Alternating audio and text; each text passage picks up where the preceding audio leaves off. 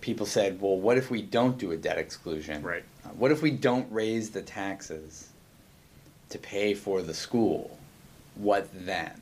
Mm-hmm. And I said, then that means you have to still pay for it in your budget, Right. which means there'll be two point one million dollars less for everything else. Everything else.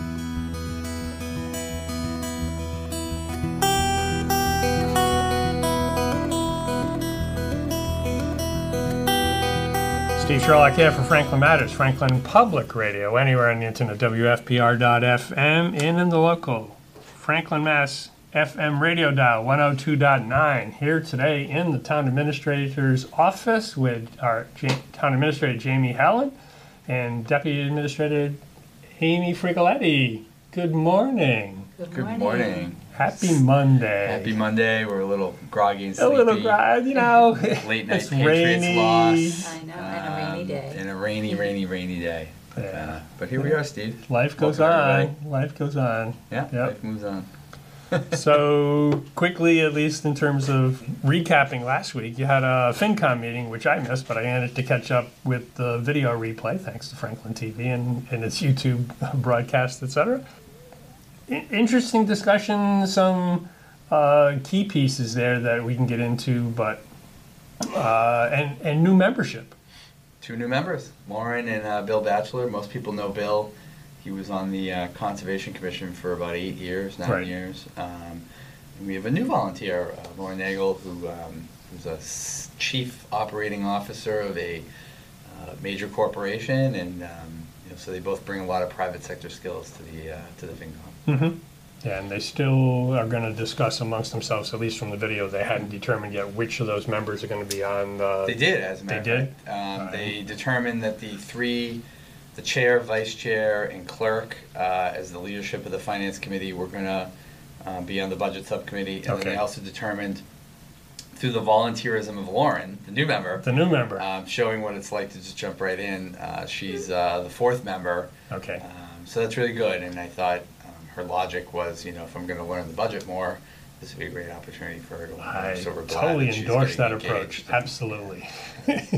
Jump right in. Jump jump right right in, in. and no one else volunteered. So Well, I, mean, I don't yeah. blame them. You know, it's more meetings, but um, we. Yeah, uh, but we not thank that Lauren many for more doing- meetings. No, only No. a few more. But the critical ones certainly based upon what we're doing and what's coming. So, yeah, I think the joint budget subcommittee will ultimately end up being the the kind of um, de facto budget committee for each of those boards, right? Correct. Um, and I think that um, I think the community at large is looking for everybody to kind of work together on that stuff. So it's Mhm. the right forum. Um, we've had it in town for a while. It's not always utilized, as you know, Right. Steve. Yeah, it's been used once or twice a year, but I think it really needs to be much more on a regular basis. And I think between you and Tom, that's been discussed to be more, almost quarterly, I think. I think so, and I think um, you know it's going to take all of us. I think the the discipline to also then, you know, instead of having resources and time spent toward individual committee budget debates, meaning the school committee debates their thing, the finance committee debates their thing, and the council debates its thing. Um, I think the discipline of all three committees is to forego those conversations right, and have them all together. Mhm. right? Because then ultimately we all become stronger and more educated, I think, at the budget process, what the cost drivers are. Right. And most importantly, eventually, there needs to be some balanced approach to decision making, right? Because we know we can't fund everything. Um, we know there's some dynamics out there that are against our odds. Mm-hmm. Uh, but I think it's more important, and I think it's good um, that everybody kind of works together and, and talks together. Otherwise, the decision-making process will become more cumbersome, um, you know, may result in people kind of more fragmented. So it, it seems that all boards are on agreement on that, so that's good. Yes. And uh, we're grateful for Lauren and the other three for uh, stepping up Mhm. That's Yeah, also I- Nicole Corbosiero, just for the record. Nicole Listeners like, who the and- is the Yeah, chair? and- Uh, George Conley, uh, Nicole Nat- Corbosiero, Natalie Riley, and Right. uh, Lauren Nagel, so it's Yeah. good. Yeah, no, I feel fortunate with my schedule being able to at least cover following the money of FinCom, school committee, town council. So I get to tie some of those things together that other folks generally do- don't. And I think it's good that respectfully, each group operates within their realm, but having that fresh set of eyes, just asking some simple questions like, well, why this? I mean, Yeah. you may have missed it in a prior meeting, but you, it, it's a valid question. Let's discuss it. all four members, two or three, um, are parents right now of Franklin school age kids. Mhm. And another one's a grandparent. um, and so it's not as if these folks also don't have a stake in the game, which I think Right. is important because it's their it's it's their community, it's their education, it's their children Mhm. or grandchildren in George's case. Um, Yep. And so um, so hopefully there'll be some of that coming up.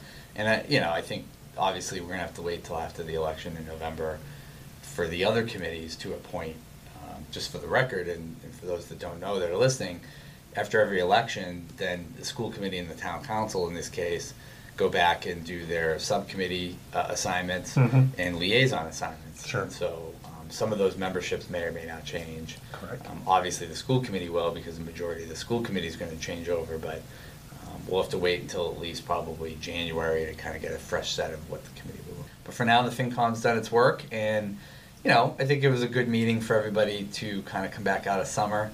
Um, Oh, here we are again, um, you know, and and whatnot. There was no uh, major business. We just went through um, the joint budget subcommittee uh, finance model Right. for anybody out there that's curious about um, what the budget outlook looks like, you can go back to the August second um, joint budget meeting and take a look at the short memo. It's only a few pages, Mhm. um, and look at the numbers, um, and you can see a lot of red um, moving into the future. And so, um, if any listeners are out there um, are interested in the school budget and what's going on, um, you know, this is the type of forum that people need to, to pay attention to. And as you alluded to a minute ago, Steve, you know, people are listening through the podcast forum, but there's also all the YouTube videos. Yes. Um, we have everything online. Um, you can uh, go back and listen to them, as many people say they do. They stick in their earbuds while they're doing dishes and Mhm. laundry and other things at home, or listen to them in the car or on the train. Um, it helps keep people informed.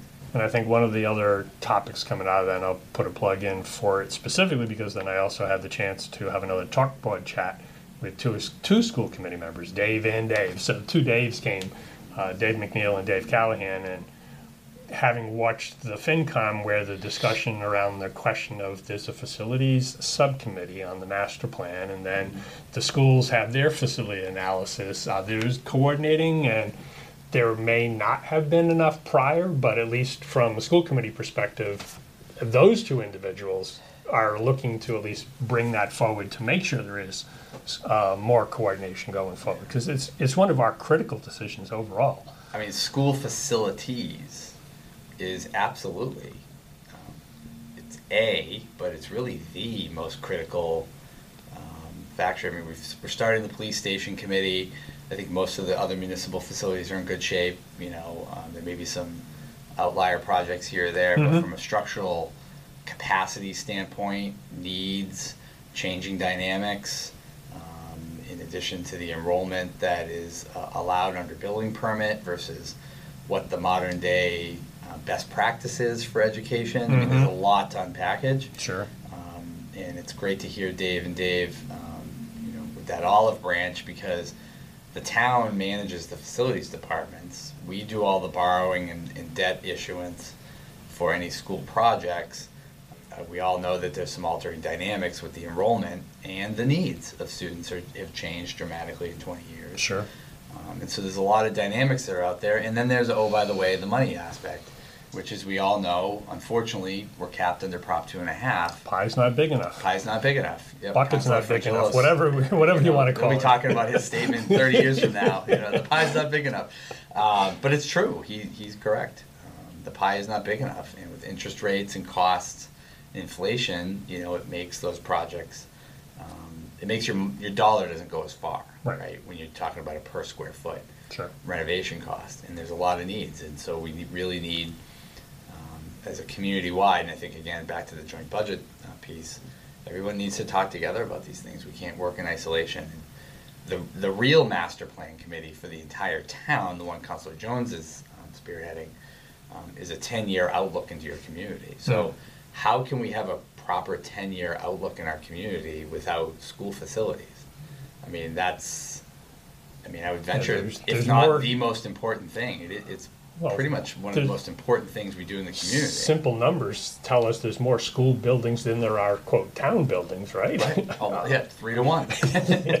Unless you actually include all the pump stations, uh, Right. other stuff like that. But yeah, from a building perspective, yeah. And people move to communities for schools. We saw this in 2014 with the new high school, right, Steve? Mhm, I mean, sure. people moved here.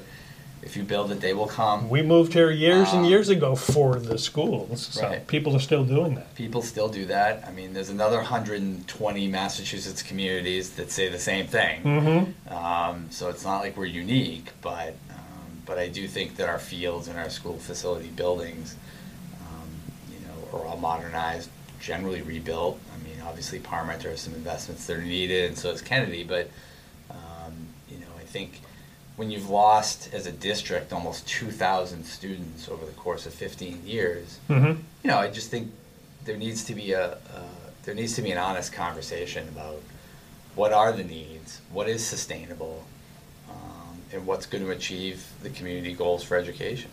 And I think those are big questions, but it's hard to gain a real plan, if you will, or a roadmap without answering some of those debates. So Right. hopefully we'll have those in the next year. Um, speaking of roadmaps and dates, I know uh, the state is still somewhat behind the eight ball, so to speak, in providing some information around the migrant update. Do you have anything new Yeah. since wh- what we've covered previously? I'm going to put it on the agenda under TA report you know, Right. every two weeks, just Yep. to kind of keep the community clued in. Um, there really isn't much more to report um, from the last meeting, um, you know, other than um, you know, on a daily basis, our board of health agent is going down there to check in. The National Guard, uh, one member has shown up um, uh, last week, which is good to have some more boots on the ground. Mm-hmm. Um, you know, generally, relatively speaking, despite what people say in the news, you know, we see things in other hotels and other communities. Um, the Best Western is sprinklered, um, so that's a good thing because it is safe. Um, and um, there's still the same amount of folks there. Uh, we don't know when the other rooms will be filled, Mhm. um, or if they'll be filled. We assume they will be, but um, you know, in the next month or so. But other than that, it, it's relatively s- calm. Um, there really hasn't been any major issues. Um, I think we've, Amy and I have both talking to Rep. Roy and Senator Rausch, who have been really supportive and helpful Mm-hmm. um, in trying to kind of bring the local um, officials a little closer to the administration and, Sure. and quite frankly, have the administration a little closer to us um, so they understand the impacts. I think right now we're looking at mostly sustainability. I mean, we come back to that word, right? Mhm. But, um, It's a common you know, topic. it's really hard. I mean, there's not a lot of transportation over there for folks. Right. Um, there's not been a lot of social service connections. Um, the hotel staff and management over there have really been doing most of the work. Um, and I think, you know, our, our big concern is just simply what's the year look like, right, for these folks? Are they comfortable? Do they have faith-based services they need? Um, do they have the right social service connections that they need? Have they filled out their paperwork properly to get a work visa? Mhm. Um, you know, all of this takes a lot of triage. Um, you know, there are um, you know, about 30 or 40 children over there. Um, most are school aged. Um, and, you know, the superintendent will be integrating them into the school district whenever that process takes place. I don't Right. really know the exact dates, but Based on his meeting, up, updated his meeting last week, he wasn't still sure it was going to happen, but yeah.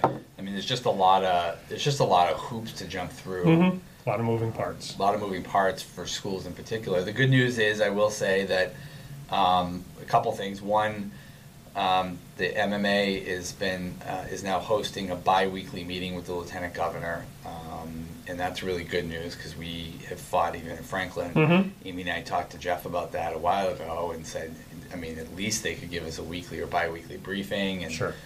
Um, that's really good. The school funding, at least, you know, for right now, seems to be enough that will cover the basic cost of getting the children integrated into the system. I think long term, until you have those kids in the district, it's just like every student. Mhm. Until you go through classes and stuff, you don't know really what the full needs and costs Right, are going to be. right. So it'll be an evolution through the whole year. But they have been able to put in funding in place at $104 a day per child. Um, so at least there's some reimbursement um, Mhm. coming. Um, Um, and our big concern remains still whether or not the state will pay the hotel motel tax, which is, um, uh, was finally very articulately explained to us um, last week, which is if a hotel is 30 days rental or under, the state is picking up the hotel tax.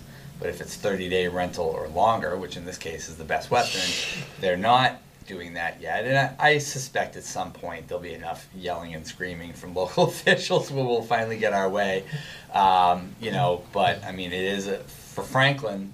um, You know, you're looking at a possible 150 to 200 thousand dollar Right. revenue hit. It's small change, but respectively, in our tight budget, any piece is critical. every piece is critical, and I would imagine for some communities like Westboro who have multiple hotels and are at a crossroads, um, you know, in the boroughs area, for example, that could be, you know, a lot more. Mm-hmm. There's a lot of tourism communities out there on the Cape and the Berkshires and others that are saying, well, we only have fall to make all our money during leaf peeping or Mhm. whatever season, and Sure. we've got a revenue for. So what's the impact on on meals and other um, local option taxes that are tourist based? So, you know, I think this is one of those where ultimately we're all going to, you know, hopefully triage the situation, um, you know, throughout the whole year. Um, one good thing is we just did go through a global pandemic three years ago, and while uh, Amy and I are um, certainly sick of it, the emergencies, you know, at the end of the day, like we are pretty well equipped to handle the situation. It did think. set us up for Yeah. any, anything coming down the, down the pike, Right, so. yeah, and we've talked with the chief uh, as recently on uh, our climate piece, because clearly as the EMA lead, emergency management lead, the town at least has that regular relationship, regular coordination. You meet quarterly just, or biannually just on those topics, never mind on the individual coordination pieces, so. Yeah, from a resident perspective, I feel comfortable that at least it's in the right hands, the right people are talking to each other that's in order to continue to make things happen, so. You do, and you you know you have a you know in their defense, I mean you have a new administration um, that is coming in to deal with this with multiple states of emergencies. Oh, yeah. um, and there's a learning curve for everybody and everything and um, you know there's a lot of expertise at the state level don't forget a lot of people left and this is natural amy knows this too Mhm. you know there's a lot of people that leave administrations after Sure. eight years you know they just move on to the next step of their career Correct. i mean those are really really hard jobs to stay in for for your Mhm. career Right. ANF or at these state agencies at a high level. So there's been a lot of turnover too, you know, um, and so, I think the administration has clearly shown that there will at least be some sort of engagement at the local level, and they've been improving on that over the last few weeks, and, um, you know, we'll see what happens, you know, week after week. But Mhm. right now, everything's pretty stable down there. I think um, the needs are concentrated, and I, I would be remiss if I didn't at least give a plug to um, uh, Tina at the food pantry, and Jen at the Safe Coalition, and Scott at the Y, and Father Poitras and Jake, Jacob Junker at the um, uh, Interfaith Coalition, and a lot of the other groups. I mean, not that it needs to be repeated, but because everybody knows that they're there for everybody and Mhm. they're there for the community. Correct. But um, you know, they've all been actively, uh, at least, uh, communicating with Kathy and myself and, and Amy at times about uh, how they can chip in. So we're just trying to connect the dots. And Yeah, we've said it before, and we've certainly, everybody, I think, who's been here for a while has seen it. Franklin will step up when asked. We're just still kind of in the waiting mode as to what we're gonna be asked for, but. Yeah, and that discipline actually has been a positive because in other communities we saw this overwhelming amount of support and actually caused further problems. Complications, right? yeah. And so everybody in Franklin has been great um, to kind of stay away and, and wait to be called on, wait till the numbers call before Mhm. running over there and helping Right, out because. right. Um, you know, it is still a it's a tough environment even for the families, right? I mean, you're in a new place. You're you're you're the state has told you to stay in your hotel room, stay in your hotel. Um, you know, there's services coming and, and whatnot. They've obviously been a little slow to get there, Mhm. um, but they are getting there. Um, you know, this is a big problem for the Commonwealth, and so um, everybody in town has been awesome um, by not trying to overdo it um, and waiting for their cue, and then when their number's called, like everybody's completely prepared and, and has been doing a great job chipping Mhm. in. So, um, so far so good. Good. Shifting gears, uh, we talked previously about the municipal aggregation deal that we had and benefited from for the last three years. Uh, we now have a two-year deal coming up on November one, as I recall, and you're doing some additional communications around certainly introducing the new rate, which yes was an increase over the current rate, but we weren't necessarily going to keep that current rate given the market dynamics around that anyway. I think for most folks that are listening, the germane point is is that um, we were able to um, maintain a pretty competitive rate for the next two years. Mhm. Um, so right now, for the last three years, most people didn't probably notice, um, and that's good. Um, Until last they didn't year see when- any price spikes. Until um, last year when National well- Grid got its winter rate and Well- then it tripled. and people did get nervous, and most people were already enrolled because So they never helps. unenrolled, and Sure. so it's an opt-out situation. So everybody in town was enrolled in three years ago Mhm. at ten and a half cents a kilowatt, which was a really great rate. And then, um, you know, people generally over the winters saved most money, and then over the summers maybe, you know, lost a little bit. But usually people were uh, still um, saving money over the course of the contract until last winter when prices ballooned up to 34 cents a kilowatt. Right. But most people in Franklin didn't realize their rate was still a stable 10 and a half cents. Mhm. This November, it has to go up to 15 cents uh, per kilowatt. And um, we were able to maintain the 100% um, sourced uh, renewable energy from the Midwest wind turbines. So Yeah, green um, wind, everybody's uh, electricity in Franklin is still being um, produced by um, renewable energy, which is a good which is a good Mhm. thing. And it also didn't you know hit them in the either. So um, it'll be stable for another couple years, um, which is really key. As I think I articulated in the, the press release, I think most people um, are just looking for certainty and stability in their Mhm. rates, right? I mean, one day milk is expensive, and then when milk comes down, gas goes up. I mean, it's just going. Some things are coming down, but then other stuff's going up, and so Mhm. it's still a tough time for inflation. So, um, at least for the next two years, everybody's rates will be very stable. Mhm.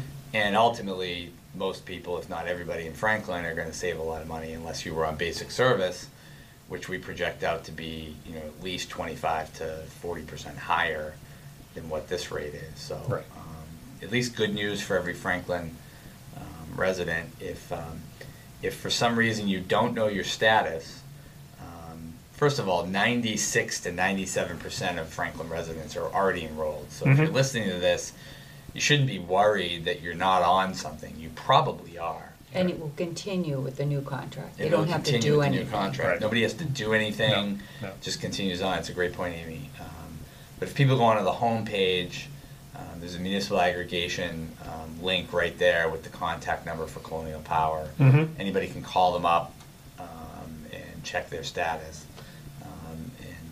And so it's only a few percent of uh, Franklin folks who are not on it. Yeah. And if And we they know are- Steve too. We know Steve too. Like some people just don't want to be on it because they don't like that the government's involved in things or whatever. Well, There's and just respectfully, those who have their own solar system. some people have their own th- solar that's system. totally right. understandable. Absolutely. Yeah. Yeah. And if people did opt out and want to opt in, they can Right. do so at any time. Yeah, yeah, and I think you're improving the communications that we've h- talked about from time to time, where those who move into the community may not necessarily be aware, and then they do have to opt in at that time when they're setting up the contract. et cetera, Correct, et because it's not a new program anymore, Right, so, right, yeah. yeah. Right. But So it's minor matters. No, Yeah. it's you know overall it's what people realize that when they feel like the bills are going up, Mm-hmm, there are actions that we're taking to try to maintain and keep the bills down or stable. You know, Yep. it's not like we're just raising everything to raise everything. No. we're working hard on the other side too. you're working hard to ensure that the raise is less than what the market would actually Right. give us. Exactly, That's exactly. The best way to phrase it. I it. mean, some people did tell me a few did last year, you know, I'm not doing your thing, blah, blah, blah. And I was like, then pay the 34 cents over the 10 and a half cents. It's your money. You Mhm. can make those choices. And I fully respect that. Right. But, you know, I mean, it's a lot of, it's a lot of money. you know, I'd, I'd be taking the lower rate. Right, yep. And then setting us up for town council meeting, we've got a full agenda coming up Wednesday. We do. We got, um, you know, it's all, we're already at that time in the session where the election's coming and the session's over, so we got the goals update. Um, We've got, um, I think the biggest news probably on the whole agenda is the Tri-County um, Yeah. School, which will take some education from the Tri-County folks, but um, ultimately, the uh, school building authority at the state did approve the project, which is good news. Mhm. Which means about, um, about uh, twenty percent or so of the project is gonna be paid for by the state, ninety million dollars, it's, it's a good chunk of change. Sure. Um, but the rest has to be borne by the taxpayers. Mhm. Um, and um, so, number one, on October 24th will be the vote to authorize the school among the Tri County District, the Right. 11 cities and towns that make up the district. Eleven communities, yep. And it's an aggregate vote. Yep. So it's As if we were 50% plus one. You're all in one Right. one district, um, an aggregate vote, and if that project goes forward, which we uh, believe it will, um, then the financing part of this um, will be on the November 7th uh, local Franklin election Mhm. Um, And the logic here, I think, which is uniformly um, you know, agreed to, which is just simply to you know, use that momentum and the energy for the project, given that the state has approved it, the local voters will hopefully approve it, Mhm. um, and then get the financing in place so that that's kind of in the rearview mirror, and then whenever that project comes on board down the road in FY twenty-seven or twenty-eight, the town already has the ability to raise the money uh, to be able to do it. Right, right. And for somebody who is saying, well, wait a minute, but if they don't, and we already have it on our ballot question, well, realistically, Tri-County probably will come back at it because they do need a, they do need the building. So they'll have a second try, potentially. But even if we pass it, we're at least set for whenever it does get approved at If that you're a, level. if you're a parent of a student at, in Franklin Public Schools, Mhm. okay, if you are a citizen and you have a grandkid um, going to Tri-County, whatever, you want this to pass. I articulated already, and I'll say it here on the record on the radio too. Uh, People said, well, what if we don't do a debt exclusion? Right. What if we don't raise the taxes to pay for the school? What then? Mhm. And I said, then that means you have to still pay for it in your budget, Right, which means there'll be two point one million dollars less for everything else. everything else. So if I was a parent of a Franklin Public School student, I would want to be out there voting on this and making my voice heard because it could impact the Franklin Public Schools in four years, Mhm. as well the police and fire and every other service down. I'm not just putting Senior it on center, them. libraries, whatever, right? absolutely. Because every year we make about three and a half million in new revenue. Yep, If two point one of that has to get occupied by the tri-county school, you can assure the other departments will see less money. absolutely. And it's not as if nobody didn't give you a fair heads up on this one. We've No. been talking about this for a while, you know, so that's gonna be voted on theoretically this week. Yep.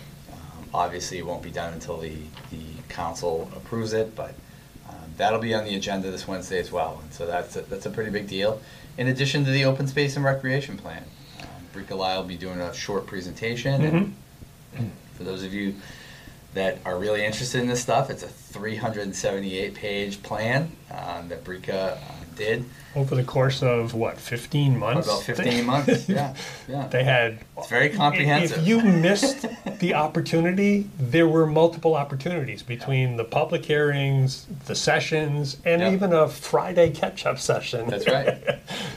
Yeah, kudos to them for all the work. That was incredible. It was a lot of outreach. Um, you know, it was partly also what's given me pause on outreach because I think there is some fatigue in the community Mhm. from surveys. Sure.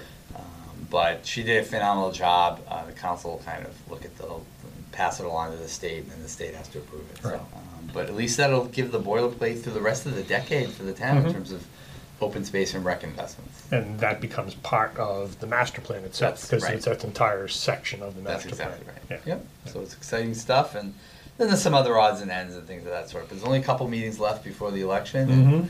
um, we're trying to you know, get everything done right before the wire. Yeah, and I'll highlight the two. There's two interesting reading sections, both on the demolition delay and then the Spring Street decommission. You know, uh, we've heard Tom Mercer say, "Well, I drove that road once in high school." I think he said, and his car never worked after that. Still stuck in there. I mean, it's still- Could be. Couldn't get it out. Um, most people don't know there's a street um, that goes on Spring Street, which many of you know down by Hillside Nursery. Mm-hmm.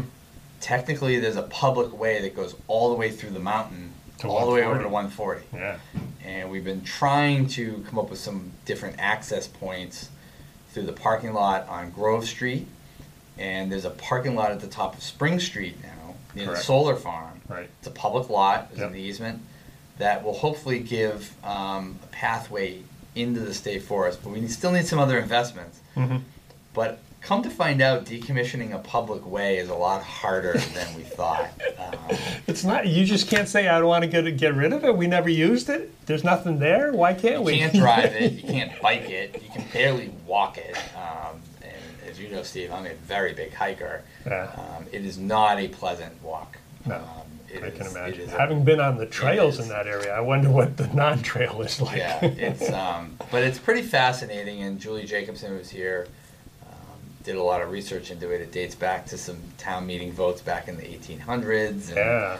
Um, so if you're interested in all that kind of stuff, like Yep. you are, Steve, just, you can take a look at it. Um, there's some interesting historical uh, context to it, but.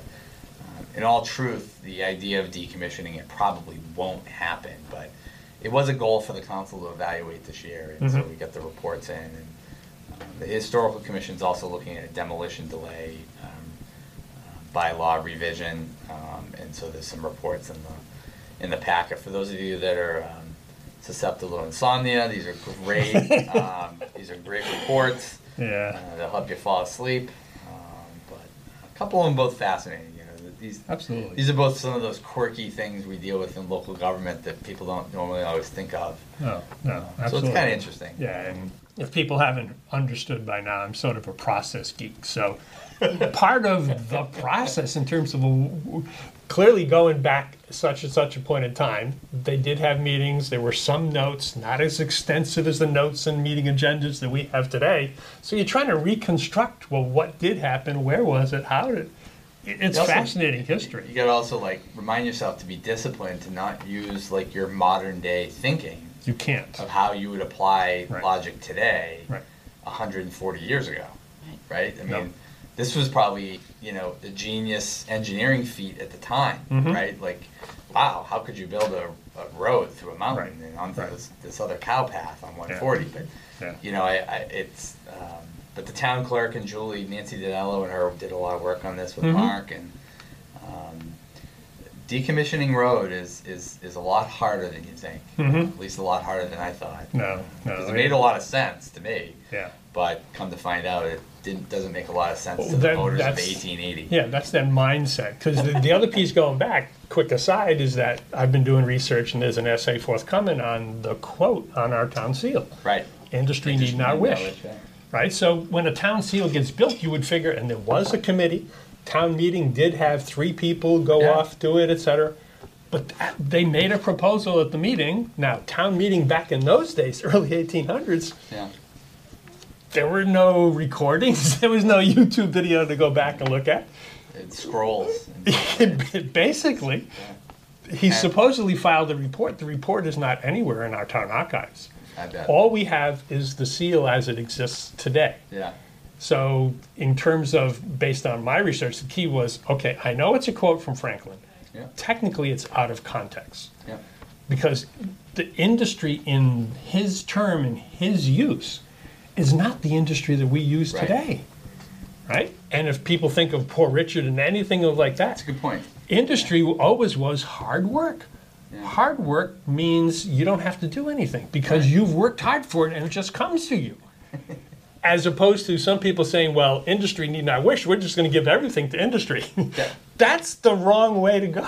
I can't sit here on the record and deny that I didn't have that same thought. Like I figured it was just like this laissez-faire style, No, but it's not, is what you're saying. it's not. And I've got, oh. this is where the essay will come out. It's going to document. I've gone through Franklin's writings. I've got the his use, which is I think at one point there was one source that only he only used the word industry about six or eight times. I found another doc where he does use it a little bit more, but the point of it simply is it's really out of context. But yeah, that's totally an Stay tuned. aside. Stay tuned, right? Stay Stay tuned, I more can't wait. coming. I, I, I thought it was like business gets what it wants. That's what it was. No, no. And th- that's the point of reference, Yeah. right? Today, we do things differently than they did once upon a time. That's true. That's true. And, you know, when we try to imply and apply what our, we would do based upon what they were doing, no, it's not there. That's a common theme, right? Uh, that we see all the time. It's like, Well, you need to walk in somebody else's shoes even today. Yeah. Right? And back to our earlier point in terms of you got different facilities things, you need to have that cross pollination in order to come up with the best decision. It just can't be done totally in isolation. you got to put yourself in the shoes of people that were dealing with these things 10 years ago, or 100 years ago, or 200 years ago. Mm-hmm. Um, forget just the internet, but it's it's apples and oranges. It's it's not really comparable. Right. But, uh, Right. but, uh, so it's exciting stuff. So we got a bunch of things getting done this week, um, and then uh, and then hopefully all the goals will get done. Um, and then there's an election, and then we'll start it all over again in a few months. Yeah, you know, set the tax rate and tax get into the rate, capital budget. The and- holidays, the holidays aren't even that far away. Oh my gosh. Um, but uh, that's We'll what we got take- to look forward to. We'll take a little bit at a time because that's enough to chew on for I now. I hope so. Well, thank you both for spending some time Thank you. today. Um, Steve. the residents hopefully will appreciate it. And a quick reminder we do this because Franklin matters. We are now producing this in collaboration with Franklin TV and Franklin Public Radio. This podcast is my public service effort for Franklin, but we can't do it alone. We can always use your help. How can you help? If you can use the information that you find here, please tell your friends and neighbors. If you don't like something here, please let me know. Through this feedback loop, we can continue to make improvements. And I thank you for listening. For additional information, please visit franklinmatters.org. If you have questions or comments, you can reach me directly at shersteve at gmail.com. The music for the intro and exit was provided by Michael Clark and the group East of Shirley. The piece is titled Ernesto Mañana, copyright Michael Clark and Tintype Tunes in 2008, and used with their permission. I hope you enjoy. And by the way, you can also subscribe and listen to Franklin Matters Radio on your favorite podcast app. Search in podcasts for Franklin Matters.